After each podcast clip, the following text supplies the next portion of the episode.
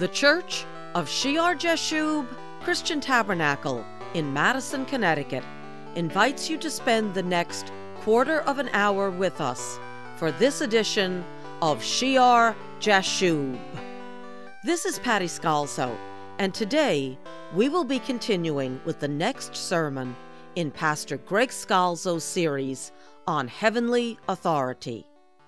Before we begin my husband's message, let me remind you of our church website at www.shearjashub.org, where you will find information about our church and services, as well as a library of radio programs for serious Bible study.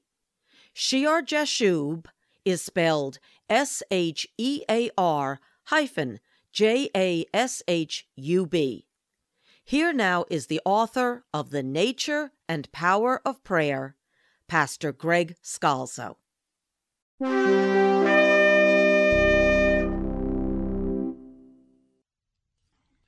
We've been discussing what the New Testament teaches about respect for authority, and we saw how the gospel produced respectful people who were not troublemakers, nor readily defiant or rebellious. And then last time, we saw the limits of that respect. No one in leadership should make you go against God. As Peter and the apostles answered, we ought to obey God rather than men. And one last example should suffice.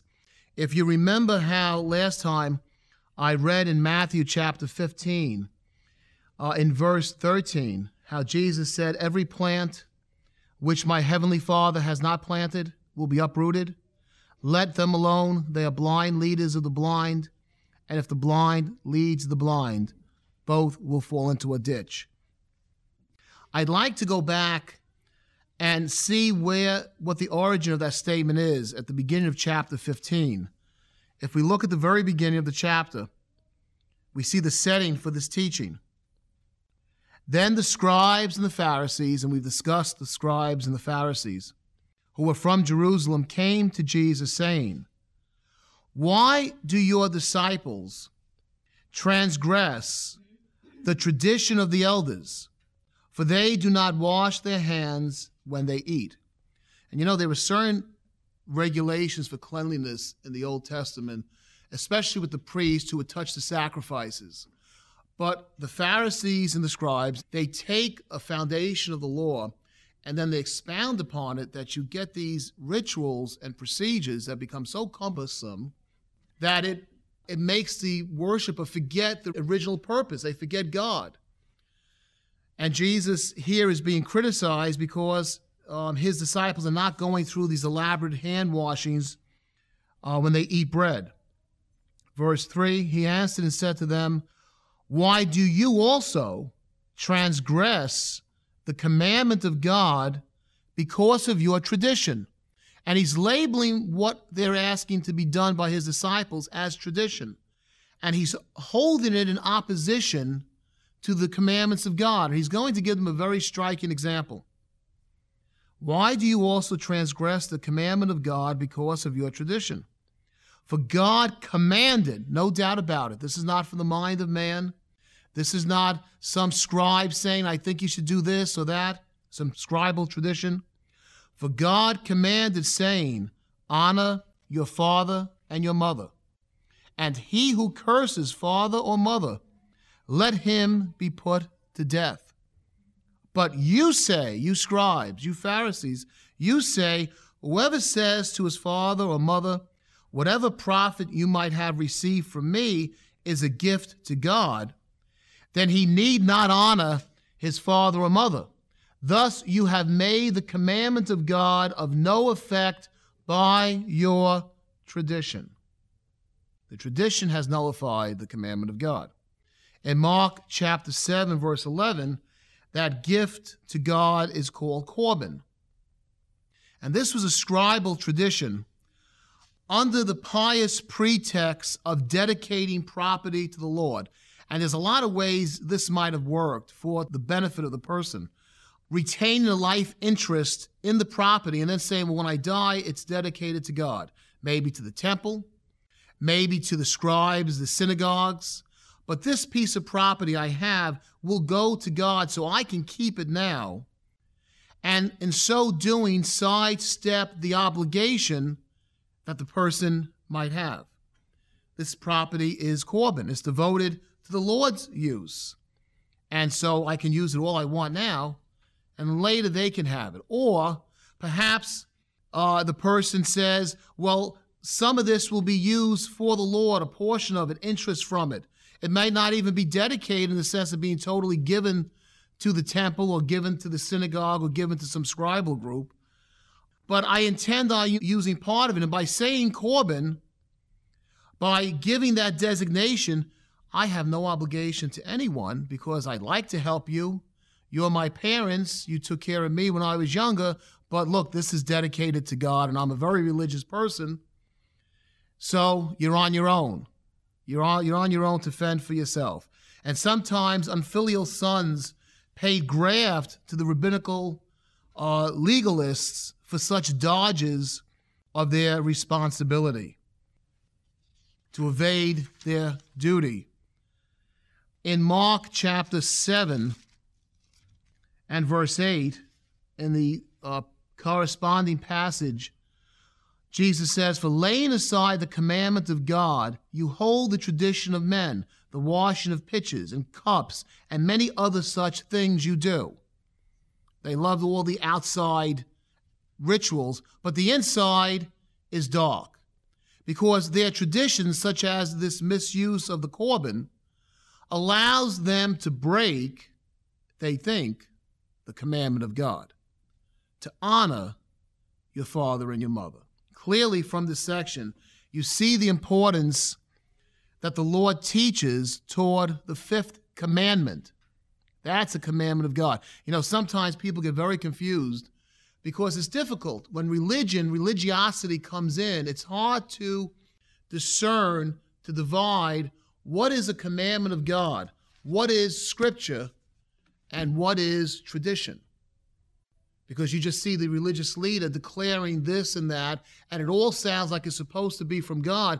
But here, this teaching on Corban was not when it nullified the duty the individual had to their parents. Now, it doesn't mean they weren't supposed to support the ministries of God, the temple, but you can't protect your own property by a cop out and not help the very parents that gave you birth. And the Lord Jesus is very clear here that we must give parents honor and concretely put it into practice. Not just children listening and obeying their parents, but when they're grown up, when they're old, when they need our help, we are supposed to be there to help them. And that's a commandment of God. And the religious teaching of Corban and, and obviously the Pharisees want money coming into the religious system nullifies the very responsibility and clear obligation of the commandments of God. And Jesus says, when they try to chastise his disciples for not washing their hands, and why do you also transgress the commandment of God because of your tradition. For God commanded, saying, Honor your father and mother, and he who curses father or mother, let him be put to death. But you say, Whoever says to his father or mother, Whatever profit you might have received from me is a gift to God, then he need not honor his father or mother. Thus you have made the commandment of God of no effect by your tradition. Hypocrites, well did Isaiah prophesy about you, saying, these people draw near to me with their mouth and honor me with their lips, but their heart is far from me, and in vain they worship me, teaching as doctrines the commandments of men. They take what men say and they teach them as doctrine, like their commandments of God. And when he had called the multitude to himself, he said to them, Hear and understand. Not what goes into the mouth defiles a man, but what comes out of the mouth. This defiles a man. Then his disciples came and said to him, Do you know that the Pharisees were offended when they heard the saying?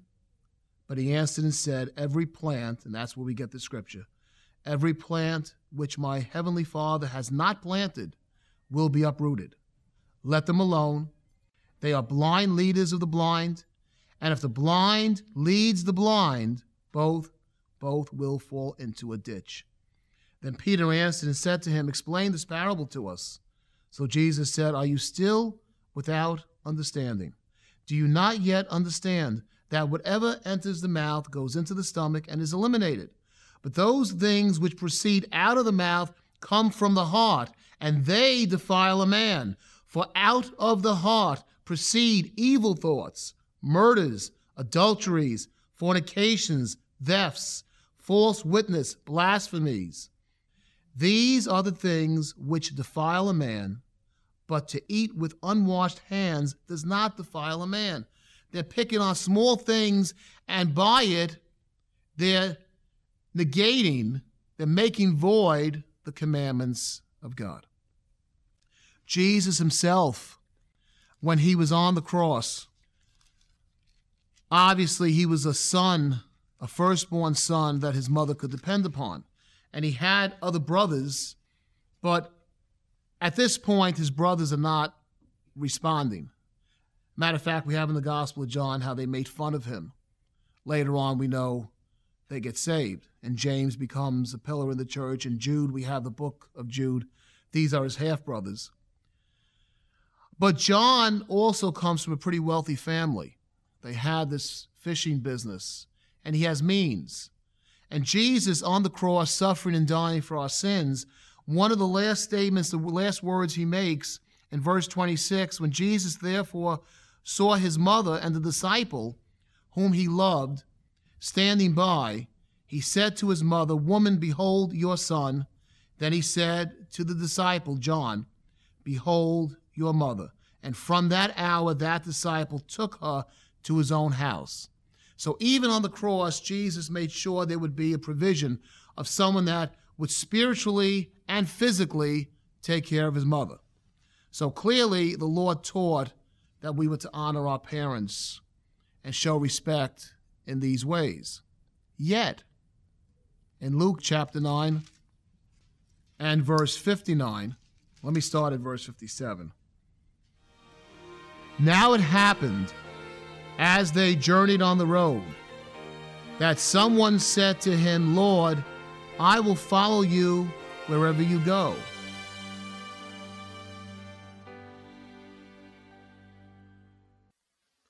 We will have to stop the sermon at this point and pick it up in our next broadcast.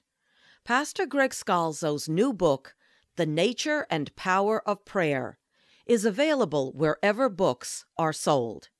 Pastor Greg wrote this book to provide readers with knowledge of the foundational principles found in the Bible, principles which are necessary so that we can approach God with confidence, knowing the correctness of our prayers, and that God will answer in a powerful way. The book is divided into 30 lessons and is very user friendly. You can find more information at www.pastorgregscalzo.com. You are welcome to Shear Jashub Christian Tabernacle's Sunday service at 10 a.m. in the Memorial Hall on Meeting House Lane in Madison, Connecticut. The church website again is www.shearjashub.org. Please join us next time for Shear Jashub.